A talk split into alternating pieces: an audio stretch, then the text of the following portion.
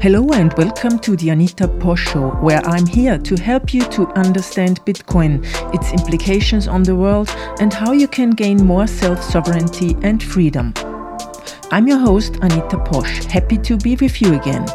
This is episode 166, and it's delivered to you through a new podcasting platform that Michael from Albi and I built. It's called BTC Podcasting. The name describes actually what it is. It's a hosting platform where you can host your podcast for free. Usually, you'll need to pay around $12 a month for a subscription at a podcast hoster. And at the same time, at btcpodcasting.com, you can earn Bitcoin instantly, and that without the need to run your own Lightning node. My goal is to enable Bitcoiners all around the world to start their own podcast in their own language and to earn Bitcoin at the same time. On top of that, Castopod, the underlying open source platform that we used, enables us to add chapters with images to the episodes. That means if you use a podcast app like Hypercatcher, you can also see the associated images and links to the audio. I've used this feature the first time for this episode, which is an article I've written for Bitcoin Magazine titled "Opposing the Corruptible Fiat System, Bitcoin Enforces Universal Human Rights."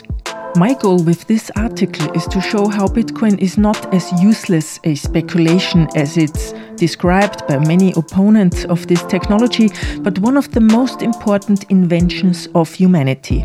Thanks for supporting my work. Go out to you, all of my fans and individual donors who have supported me and my work with Bitcoin for fairness in the last months. And also to the Human Rights Foundation and Paxful, the peer-to-peer marketplace for Bitcoin, for their support. Opposing the corruptible fiat system, Bitcoin enforces universal human rights.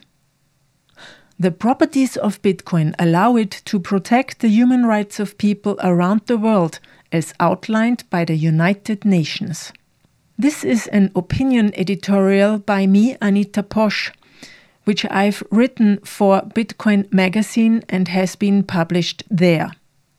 In 2022, European politicians formed an initiative with the goal of banning proof-of-work mining because of its high electricity consumption. The underlying goal is to blame Bitcoin for damaging the environment when it's, as they claim, just a tool for useless speculation.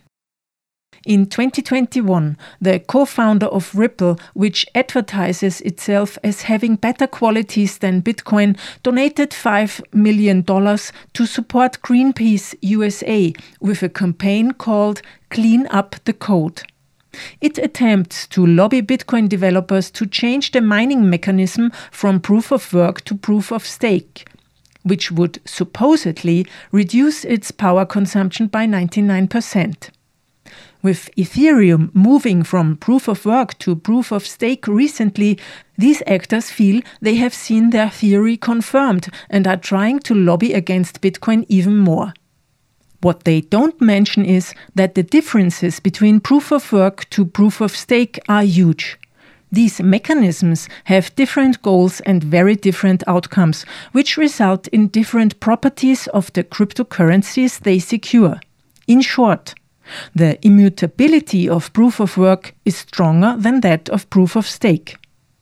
Proof of work is better at producing a robust, immutable blockchain that has a fair degree of decentralization and cannot be easily tampered with, even by very rich, very influential, very powerful organizations and entities. Proof of stake doesn't have any of these goals. It has the goal of governance in an environmental-friendly way that still maintains decentralization but allows some flexibility of a blockchain.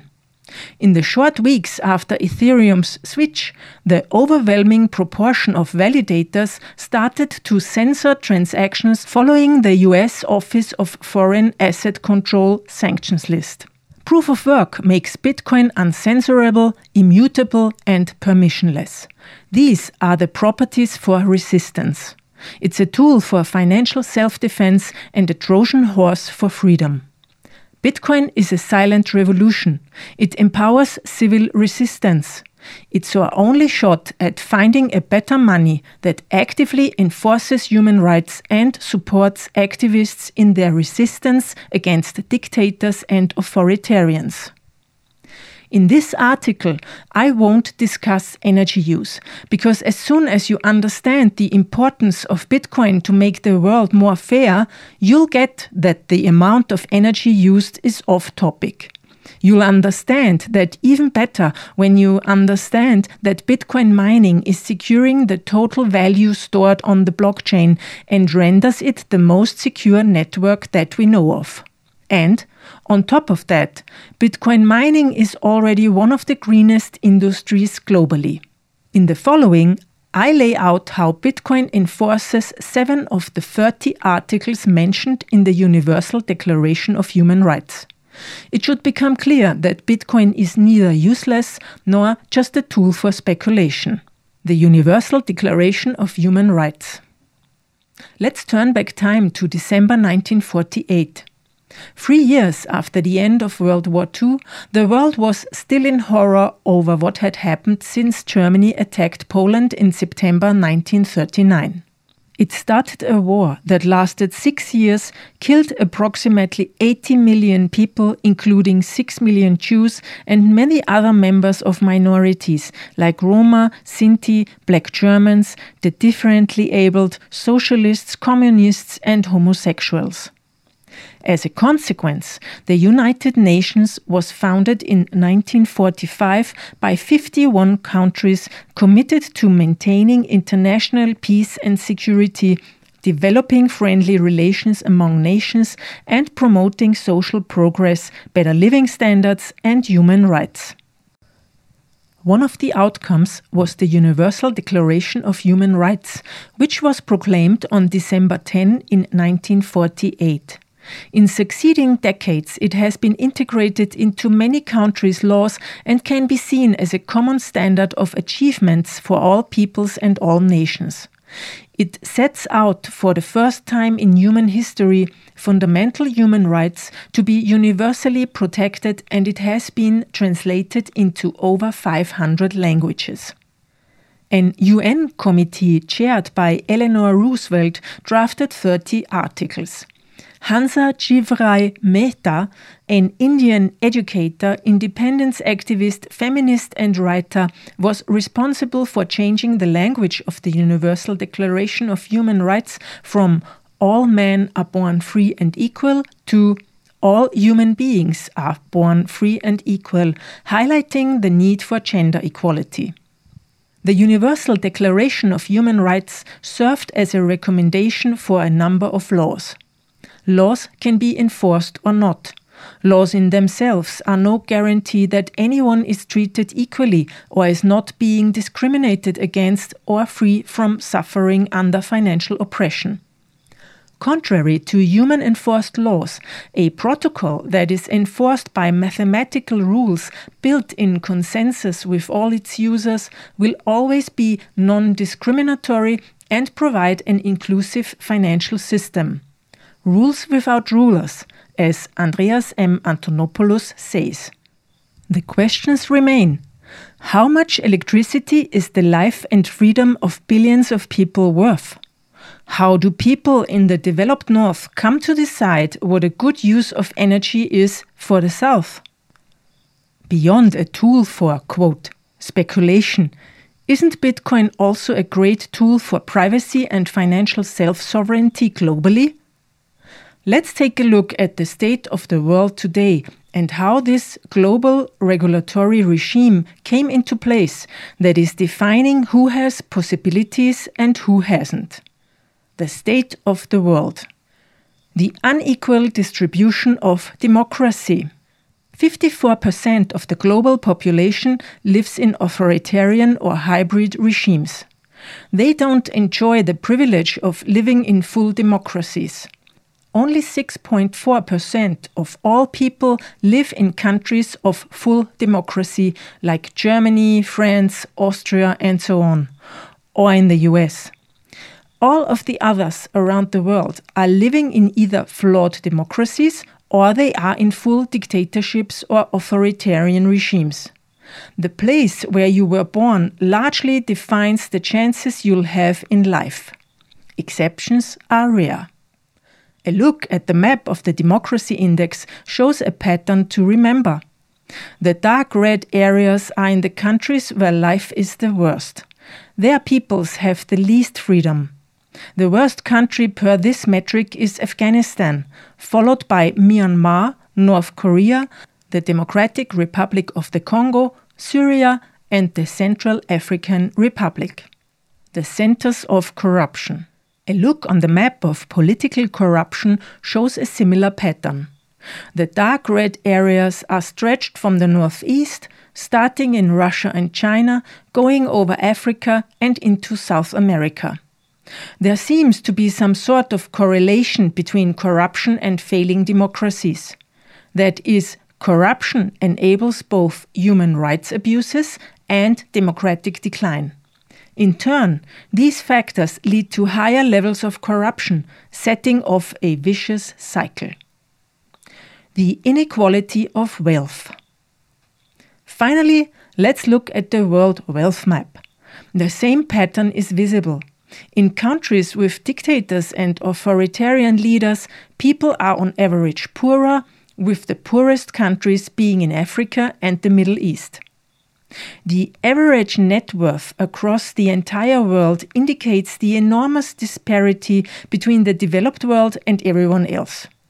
At one extreme, there are countries with net worth, where net worth being measured as the market value of all assets minus any outstanding debts, numbers over $500,000, and at the other extreme, there are places where people have less than $500 to their names.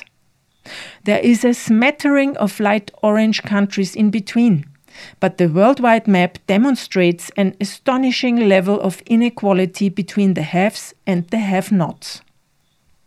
A history of monetary power. The British Empire. The reasons for the huge inequality are manifold. Colonialism has definitely been one of them. This map shows the British Empire in 1910.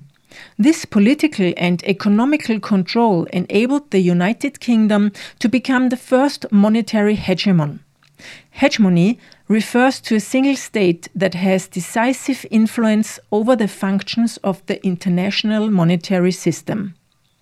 In 1910, the British pound was still backed by gold. The gold standard meant that all circulating money was backed one-to-one by gold in the treasuries of banks. And everyone used the British pound for trade. The United States of power. After the First World War, this British power faded.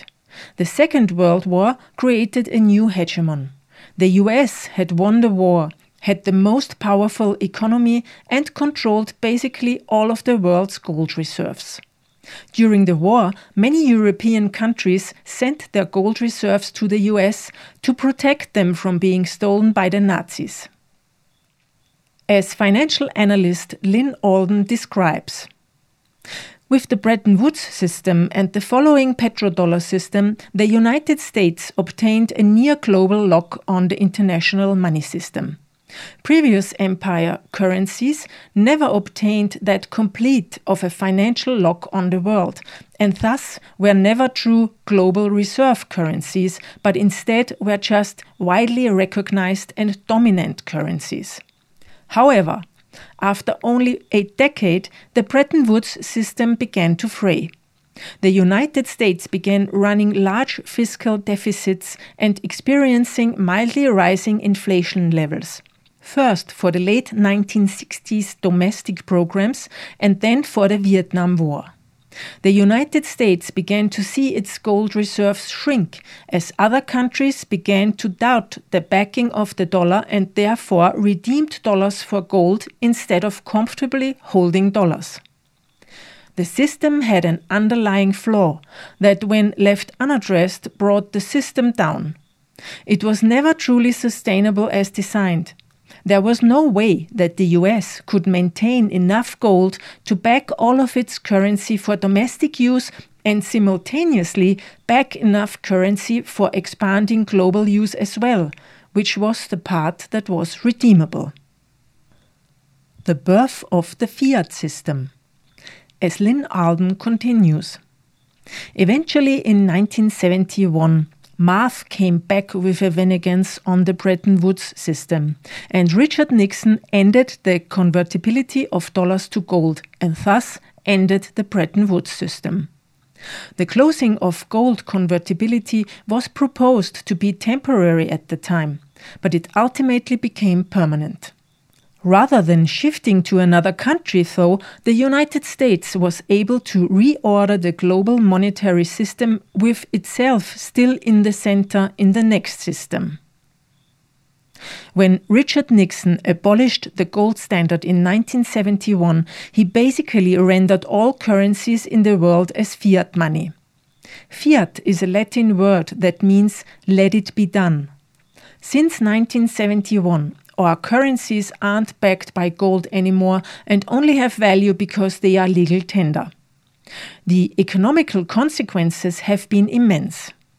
It was the first time in history that only fiat currencies existed.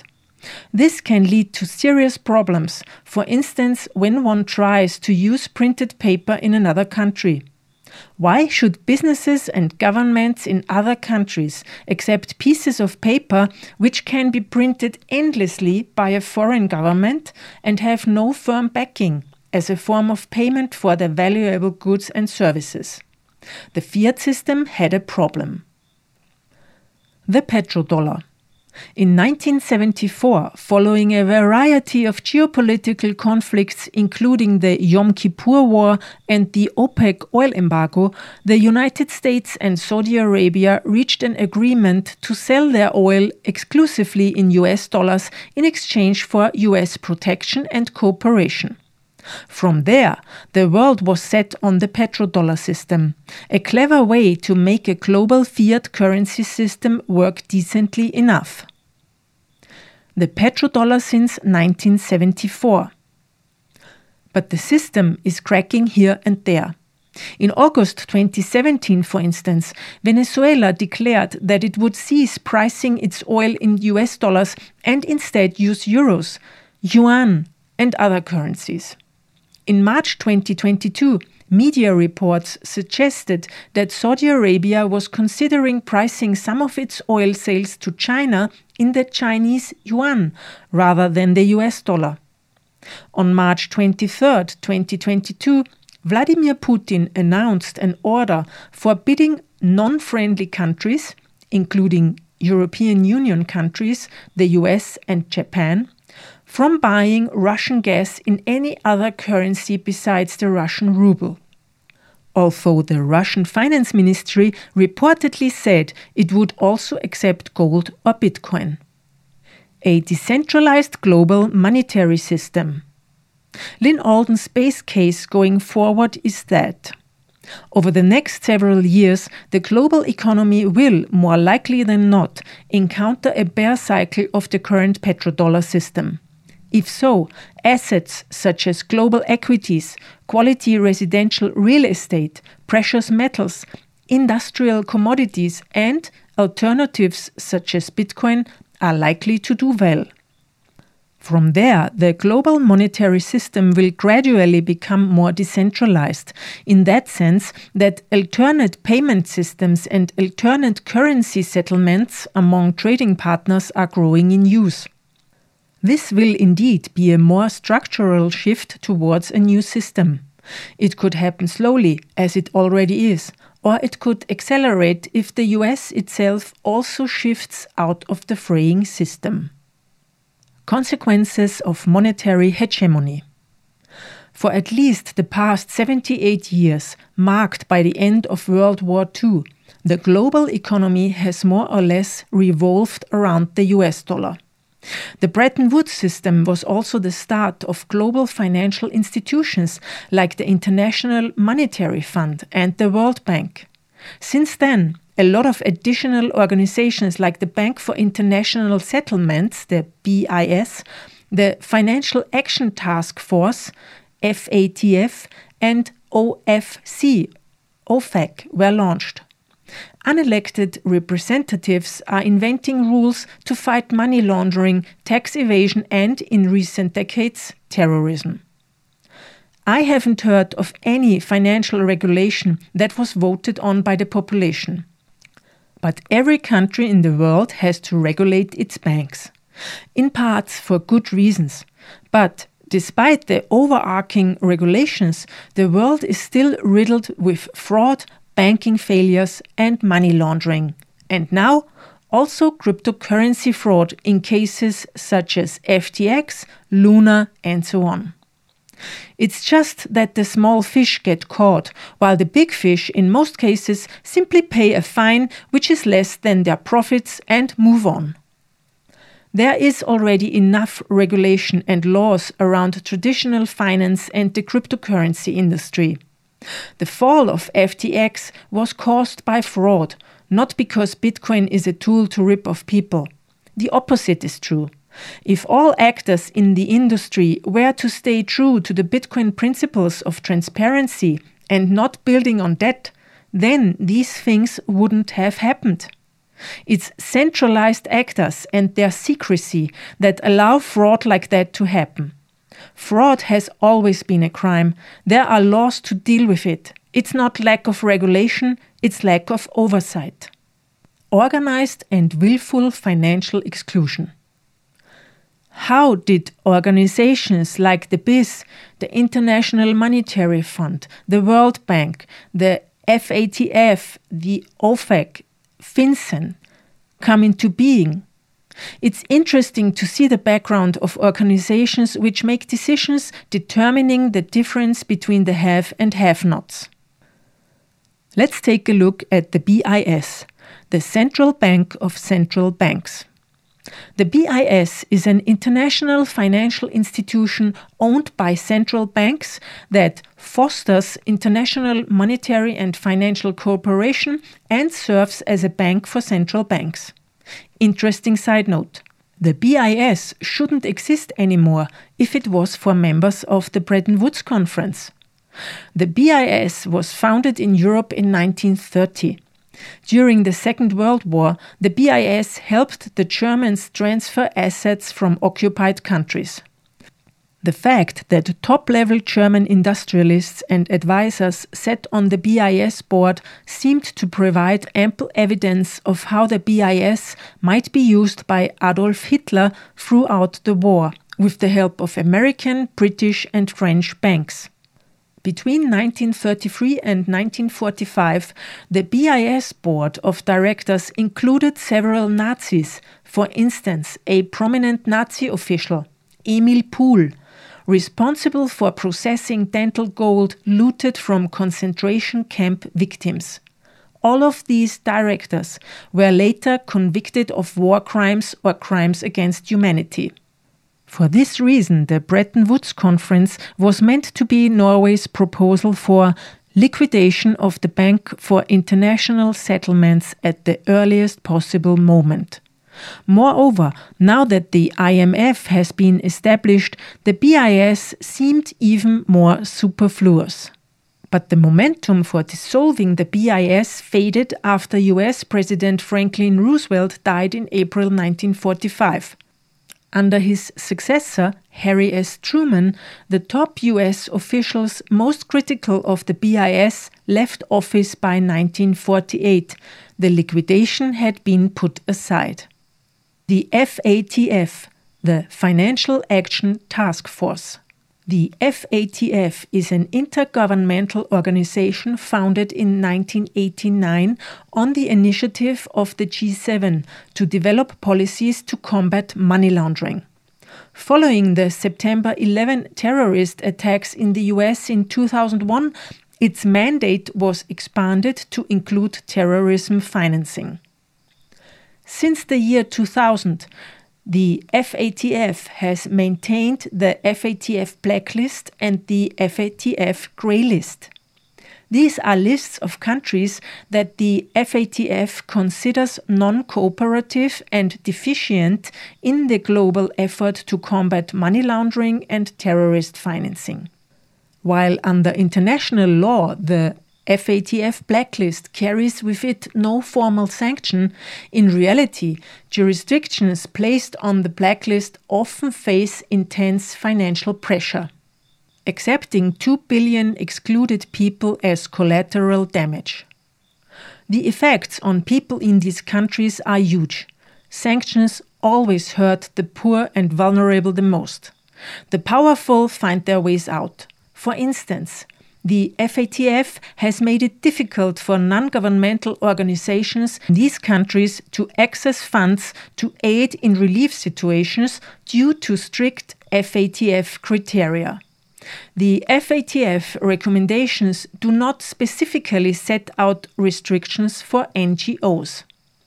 According to Wikipedia, in a 2020 paper, Ronald Pohl states that while the FATF has been very successful in getting its policies adopted worldwide, the actual impact of those policies is rather small. According to Pohl's estimates, less than 1% of illegal profits are seized, with the costs of implementing the policies being at least 100 times larger. Pohl contends that industry and policymakers consistently ignore this, instead evaluating the policies based on success metrics that are largely irrelevant. The US was attacked in 2001, and in the following years it strengthened regulations to combat terrorism, which trickled down to almost all jurisdictions in the world, consequently excluding billions of unregistered and stateless people from establishing bank accounts, getting jobs, purchase homes, or start businesses. In addition, these people are impoverished, marginalized, discriminated against, disenfranchised, and politically excluded. For instance, there is Vinette Tsamini, aged 33 and a grandmother. She is one of 300,000 Zimbabweans who will never have access to a bank account because of her lack of identification papers. As she told The Guardian, "I have never had a birth certificate or an ID. My father was Malawian and settled here in the 70s. When we were born, we never had an opportunity to get birth certificates. My mother, who was Zimbabwean, died. My father just disappeared. My husband left me because I do not own any particulars. My sister got married and bore 4 children, but the husband chased her away because she has no ID. I cannot even buy a SIM card. I cannot get a job. I survive on doing laundry. But we get exploited because there is no choice." These organizations are forcing everyone into overarching regulations and bureaucracy, which enable control on the level of the individual, leading to financial exclusion and oppression of billions of people. The data collected by authorities is a honeypot for hackers, online crimes and extortion. And this all to find the few who are really money laundering or financing terrorism. Instead of general surveillance, why not focus and target the few? It's a vicious circle. Sanctions, overarching regulations and financial control are the reasons why people need Bitcoin. Now let's take a look at the Universal Declaration of Human Rights. A global regulatory regime is excluding an estimated 1.7 billion adults. Perhaps it's 3 billion people if we include an estimated 2 children per adult. These 3 billion people can't have access to a bank account, which leads us to the Universal Declaration of Human Rights and its 30 articles. I'll refer to 7 of these articles to demonstrate how Bitcoin is supporting human rights. Article 1. The right to equality. All human beings are born free and equal in dignity and rights.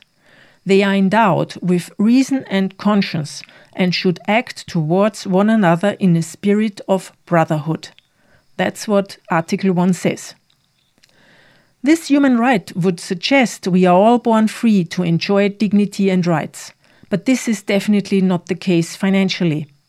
Billions of people being too poor or without IDs are excluded from financial services. Of the 1.7 billion unbanked, 980 million are women. Unbanked people can't store their cash safely because of potential damage from animals like rats or because it makes them a target for robbery. And they can't borrow money or else they fall prey to loan sharks.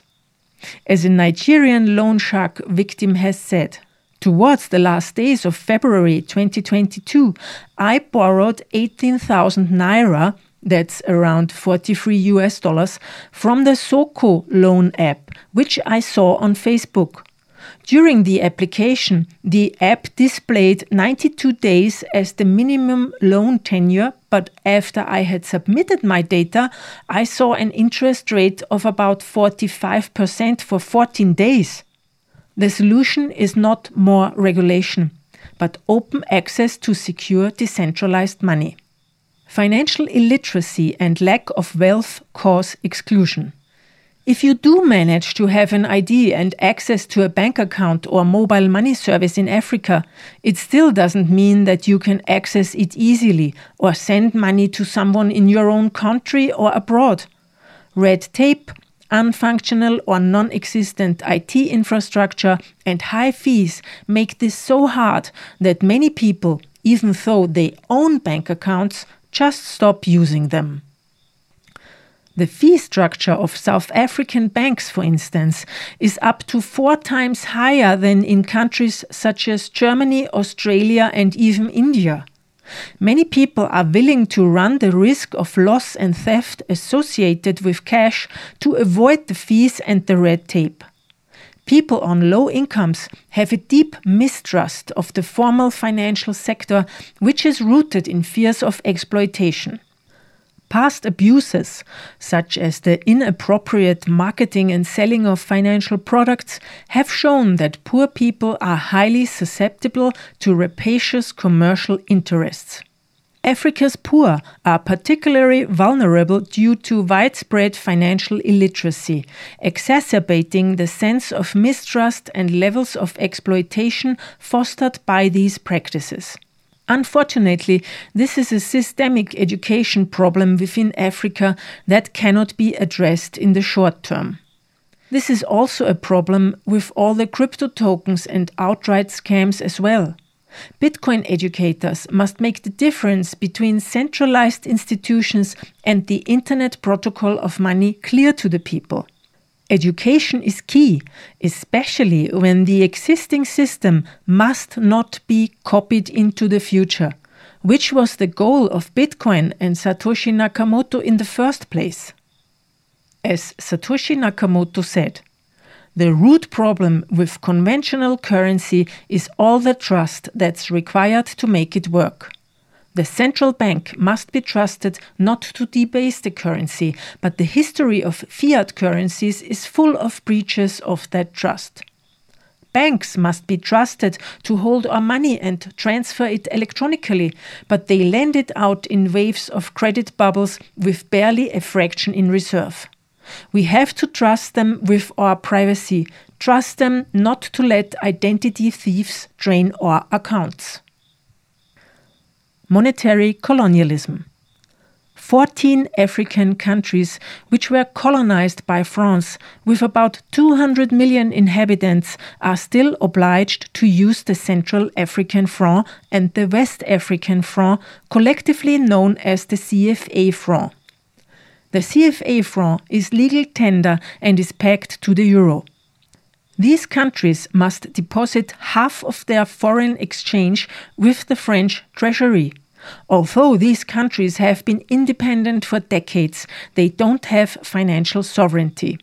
That's not independence, that's monetary colonialism. Inflation is hidden tax. For the first time since the 1920s, Austrians and Germans are feeling the impact of inflation. 10% was the peak in November 2022. Energy prices in Europe are skyrocketing. Friends in Austria are telling me that they won't heat their flats this winter and are buying cheap food. They have middle-class jobs. They are well-educated. 10 to 20 years ago, the jobs they are doing today were paying enough to buy an apartment on credit, own a car, and go on a holiday trip with the family. Those days are over. Compared to countries like Zimbabwe with 500% inflation, or Cuba with 135%, Turkey with 73.5%, and so on, this is still bearable. Being in Zimbabwe, I always wonder how people survive these difficulties. The current inflation is only topped by the hyperinflation in Zimbabwe around 2008, when the highest denominated banknote was worth 100 trillion Zimbabwe dollar. Just imagine that the value of your money is decreasing by 500% per month. The salaries of civil servants, doctors and teachers in Zimbabwe are around $300 per month, and they get paid in the Zimbabwe dollar. Saving money is completely impossible. Either you spend it immediately or you try to find someone who wants to exchange it to US dollar. Every single day is centered around money management. What is the rate today? Might be the most used question after "Hello, how are you?" in Zimbabwe, followed by the decision of in which currency am I going to pay? One of the reasons for the high inflation in Zimbabwe is excessive money printing. During my first visit to Zimbabwe in 2020, I put together a podcast series where I documented the financial situation of people and if and how Bitcoin can be used to fight inflation and corruption. My conclusion was that Zimbabwe sadly is a kleptocracy. The elites are corrupt and loot all money from the people. How Bitcoin fixes inflation from money printing. There will only ever be 21 million Bitcoin. When I mention that in my talks in Zimbabwe, people immediately understand the use case. There will be no monetary inflation, which would render Bitcoin to have less value.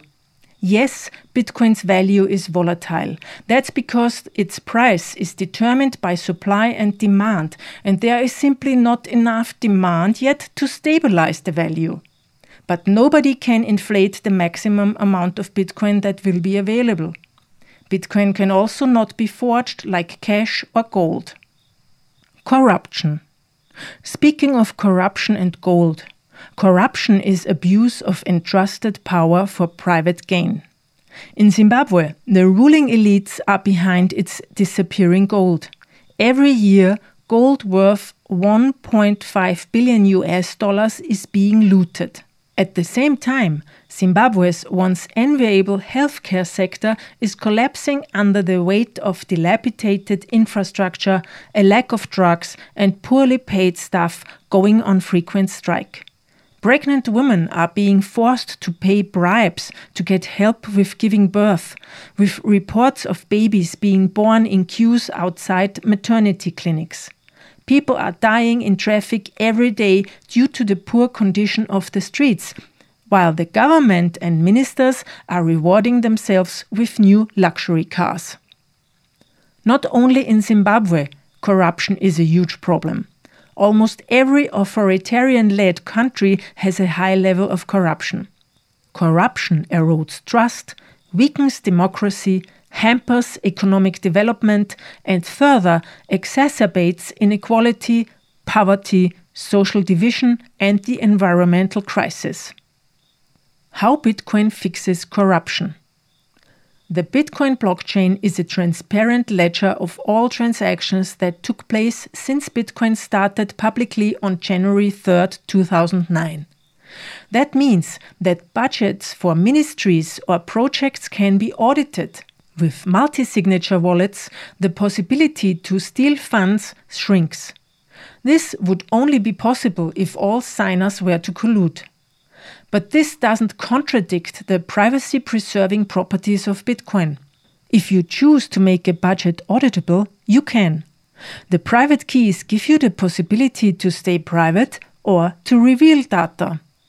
And if you self-custody your Bitcoin, you can do that. You decide. This is how Bitcoin empowers individuals and keeps authorities in check.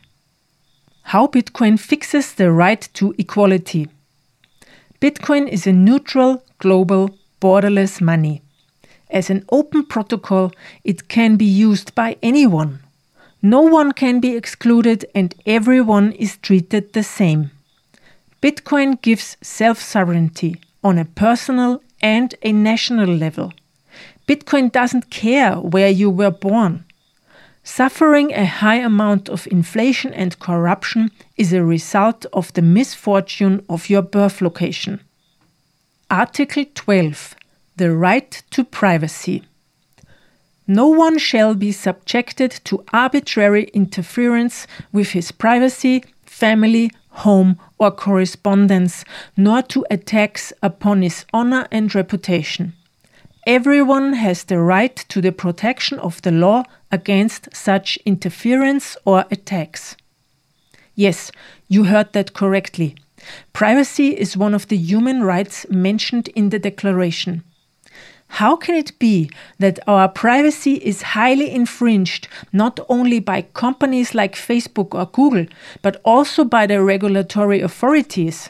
In the name of preventing money laundering and child abuse, we are all under constant surveillance. Financial surveillance and control seem to be the goals of institutions like the BIS. In 2021, its general manager, Augustin Carstens, said in regards to central bank digital currencies the following.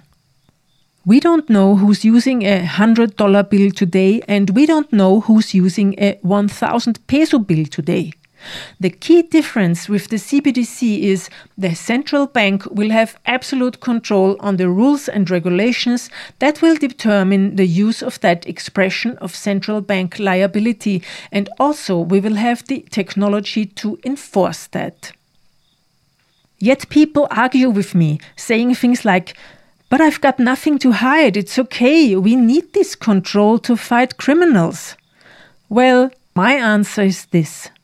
It's not about having nothing to hide. Alone, this idea is pushing human rights activists, lesbians and gays, opposition members and so on under the suspicion that they have something to hide. No, they don't have anything to hide. Nonetheless, they are targets of violence, intimidation and prison and are facing death in many countries. That's the reason why privacy is important. Even more so, it's important that everyone is using privacy protection. The more people who care about privacy, the better protected freedom fighters and vulnerable groups are. This means that more privacy protection needs to be included in Bitcoin at the blockchain level. Less wealthy people can't afford a VPN service that costs $10 per month. They use what they get for free. Many millions are on Facebook and WhatsApp in Africa. Why? Because it's the only option they have. The cheapest option that telecom providers offer are so-called social media bundles. That's why thousands of people believe that Facebook is the internet.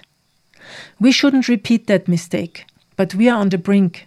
Luno, Binance, Coinbase are well-known brands in Africa.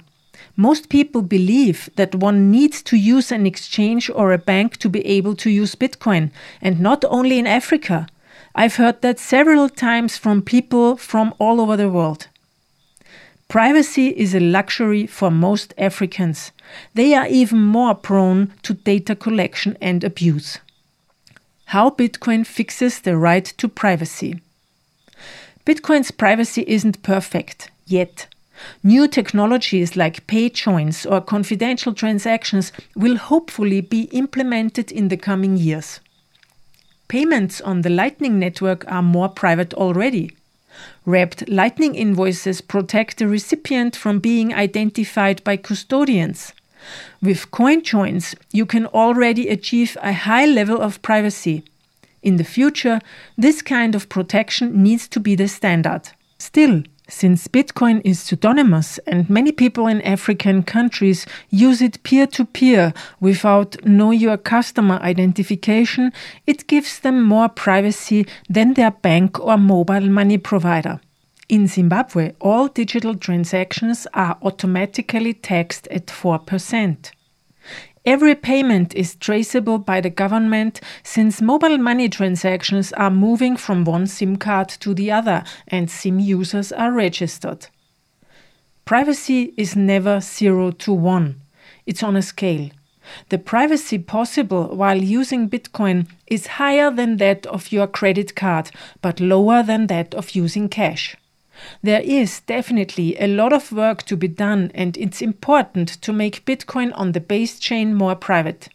But Bitcoin gives you plausible deniability already now. It protects us from being an easy target. Article 19. Freedom of speech. Everyone has the right to freedom of opinion and expression. This right includes freedom to hold opinions without interference and to seek, receive, and impart information and ideas through any media and regardless of frontiers. Funding the opposition in Zimbabwe? Supporting to a gay rights group in Saudi Arabia? Protesting against China in Hong Kong? Donating toward Ukrainian refugees? Then you're sharing your opinion with the world through your financial transactions. If you can't send money to an abortion clinic in the US for fear of being prosecuted, then your freedom of speech has been taken away. Similar cases as the following are not unique to Zimbabwe, but that's just the country I visited for the longest period. The young man pictured on the left was brutally murdered because he was an activist. The man on the right was arrested because he was wearing a yellow t-shirt. Yellow is the color of the opposition, and wearing yellow was forbidden by the government. Even school children have not been spared, with reports suggesting that schools with yellow uniforms have been directed to abandon them and pick different colors, SimEye reported. How Bitcoin fixes freedom of speech. Bitcoin transactions are uncensorable. Used the right way, Bitcoin gives you enough privacy to express your opinion. And on a side note, I'm not talking about any privacy it may grant for committing crimes. Article 20. Freedom of association. 1. Everyone has the right to freedom of peaceful assembly and association. 2. No one may be compelled to belong to an association. Freedom of speech goes hand in hand with freedom of association. If you can't express your political opinion, if you can't meet with your fellow demonstrators or freedom fighters because of financial surveillance, then you're stripped from political power. If your activism endangers the authoritarian powers, then they cut you off from your bank account. This happened in Nigeria during the End SARS movement, which started in October 2020. The demonstrations against police brutality were supported by the Nigerian Feminist Coalition. They collected donations via their bank account and gave food, drinks, and other needed support to the demonstrators, but not for long. The country's central bank cut off their bank account. But the women remembered Bitcoin, the technology that works without banks. Tech-savvy as they were, they set up a BTC Pay server instance and started collecting donations in Bitcoin from all over the world. Ire Adarinokun, one of the co-founders of the Feminist Coalition Nigeria, said, "Before the demonstrations, we had spoken about how Bitcoin is good because your government may shut your bank account down, but it was all sort of theoretical. But in the last month, we were actually living through this. All this stuff we have been saying is actually true, and we should be putting a lot of our money in Bitcoin, or at least enough where you can survive and control it." How Bitcoin Fixes Freedom of Association. Bitcoin's privacy and uncensorability enables people to cooperate against dictatorships. You simply can't freeze a Bitcoin account because there are no accounts. As long as you self-custody your keys, no one can take your money away from you. Article 2. Freedom from discrimination. Everyone is entitled to all the rights and freedoms set forth in this declaration, without distinction of any kind, such as race, color, sex, language, religion, political or other opinion, national or social origin, property, birth or other status. Furthermore, no distinction shall be made on the basis of the political, jurisdictional, or international status of the country or territory to which a person belongs, whether it be independent, trust, non-self-governing, or under any other limitation of sovereignty. For this purpose, let's talk a little bit about foreign exchange controls. Foreign exchange controls are imposed by a government on the purchase or sale of foreign currencies by residents, on the purchase or sale of local currency by non-residents, or the transfers of any currency across national borders. Countries with weak and/or developing economies generally use foreign exchange controls to limit speculation against their currencies. They may also introduce capital controls, which limit foreign investment in the country.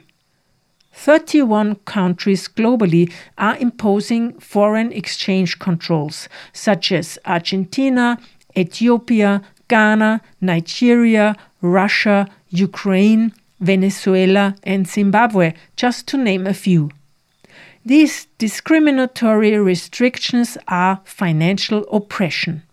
In Zimbabwe, for instance, online banking transactions are limited to $600 per month. Per transaction, you can only transfer $37. It's basically impossible to run a business like that. Another form of financial discrimination is the war on cash. In 2016, the Indian government and central bank withdrew the highest denominated banknotes from one day to the other to fight money laundering and the black market. Hundreds of thousands of cash-dependent people stormed banks and ATMs to exchange their banknotes. But, of course, ATMs were empty and it was a weekend. The result was that 82 people died and millions lost their money. And this overreach had seemingly zero positive effect, because 2 years later the black market money problem still existed. How Bitcoin fixes freedom from discrimination. Bitcoin is permissionless. Anyone can use it regardless of race, gender, status or wealth. Nobody can take it away from you. Since it's a protocol controlled by code and machines, there can be no discrimination based on human prejudices. Article 13. The freedom of movement. 1. Everyone has the right to freedom of movement and residence within the borders of each state. 2. Everyone has the right to leave any country, including his own, and to return to his country. Most people don't have the right to free movement, at least they aren't welcome to arrive in many countries. Even if one is allowed to move freely, one can't take all of their wealth with themselves. Imagine you need to flee your home because of war or discrimination and persecution. You can't just go to the bank and ask for all of your money and transfer it abroad. Foreign exchange controls and regulations ban the import of a stash of money higher than a few thousand $. If you own a house or land, you need to sell it and see how you can transfer it from one jurisdiction to the other. How Bitcoin fixes the freedom of movement. Bitcoin is borderless. It enables free movement without losing all your wealth. An Ukrainian refugee was able to flee the war zone because they could take their Bitcoin with them. This individual had its Bitcoin on a USB stick or a hardware wallet, some sort of device, and could carry it with him. But you don't even need that, in fact. You don't need a device to take all your wealth with you. Memorize the 12 seed words to your Bitcoin wallet. Throw away your smartphone or computer and move over borders. On the other side, get yourself a phone, install a wallet, and import the seed words. You'll have access to your money again. Article 17. The right to own property. 1. Everyone has the right to own property alone as well as in association with others. 2. No one shall be arbitrarily deprived of his property. 75 economies globally still limit women's right to manage assets. There are countries in which women are not allowed to own property or inherit it. They never will be owners of land that could be used as a security to apply for a loan or support their informal businesses. This is occurring mostly in countries in the Middle East, North Africa, South Asia, Sub-Saharan Africa, East Asia, and the Pacific. A study by the World Bank says, data shows that giving women greater access to assets through inheritance can change outcomes for children, particularly girls. In 1994, 2 states in India reformed the Hindu Succession Act to allow women and men the same ability to inherit joint family property. This altered control over assets within families and increased parental investments in daughters. Mothers who benefited from the reform spent twice as much on their daughters' education, and women were more likely to have bank accounts and sanitary latrines where the reform occurred. Women are the majority of Kenya's population.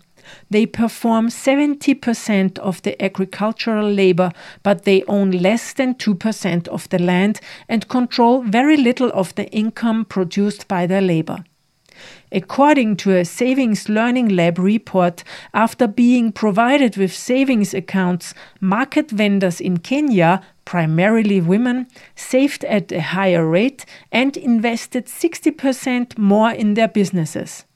Women-headed households in Nepal spent 15% more on nutritious foods and 20% more on education after receiving free savings accounts. Moreover, farmers in Malawi who had their earnings deposited into savings accounts spent 13% more on farming equipment and increased their crop values by 15%.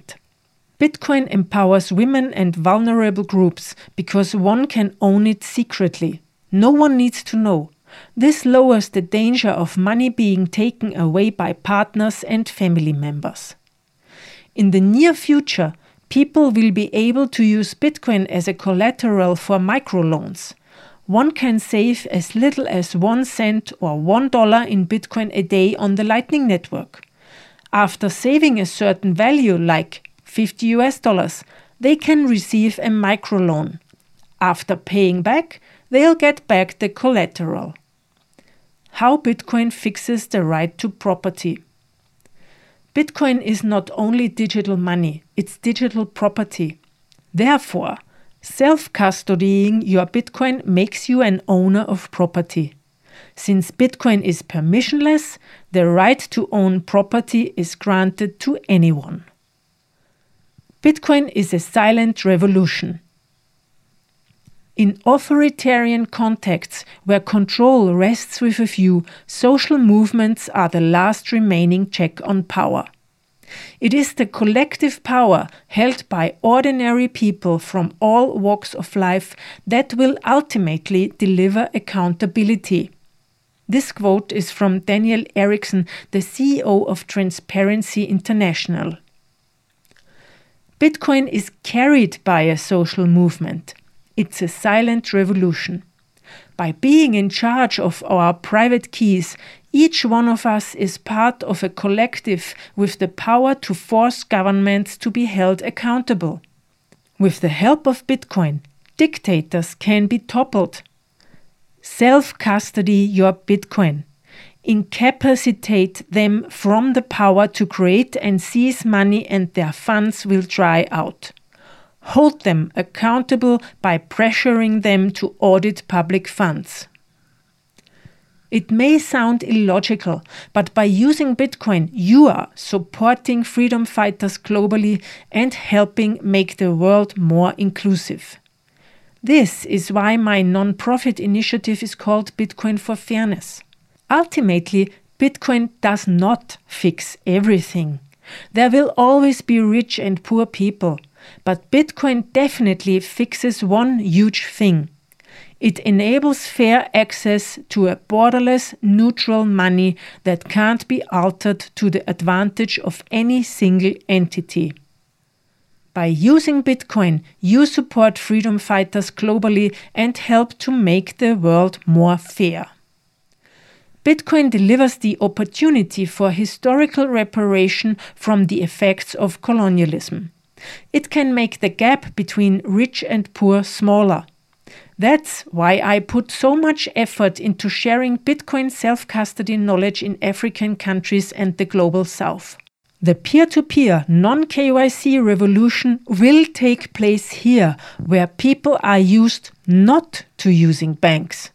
My motto is, keep the unbanked unbanked and support them in their fight for financial freedom. I'm just an ally, visiting and sharing knowledge. The local people are key. The opportunity is there. I trust they'll take it and run. Bitcoin isn't useless, it's priceless. Anyone who is lobbying for a Bitcoin ban or attempts to control it is an enemy of freedom and of humankind. It's a voluntary network. If you don't like it, don't use it. That's it. Thanks for joining. I hope you have some new ideas now about Bitcoin, how it is important for a more fair world. And if you've enjoyed that, please subscribe to my newsletter at anita.link/weekly. And also, please recommend the episode to your friends. If you can afford, please support my work with a donation at anita.link/donate. That was it for today, thanks. See you, hear you next time here on this channel at the Anita Posch Show.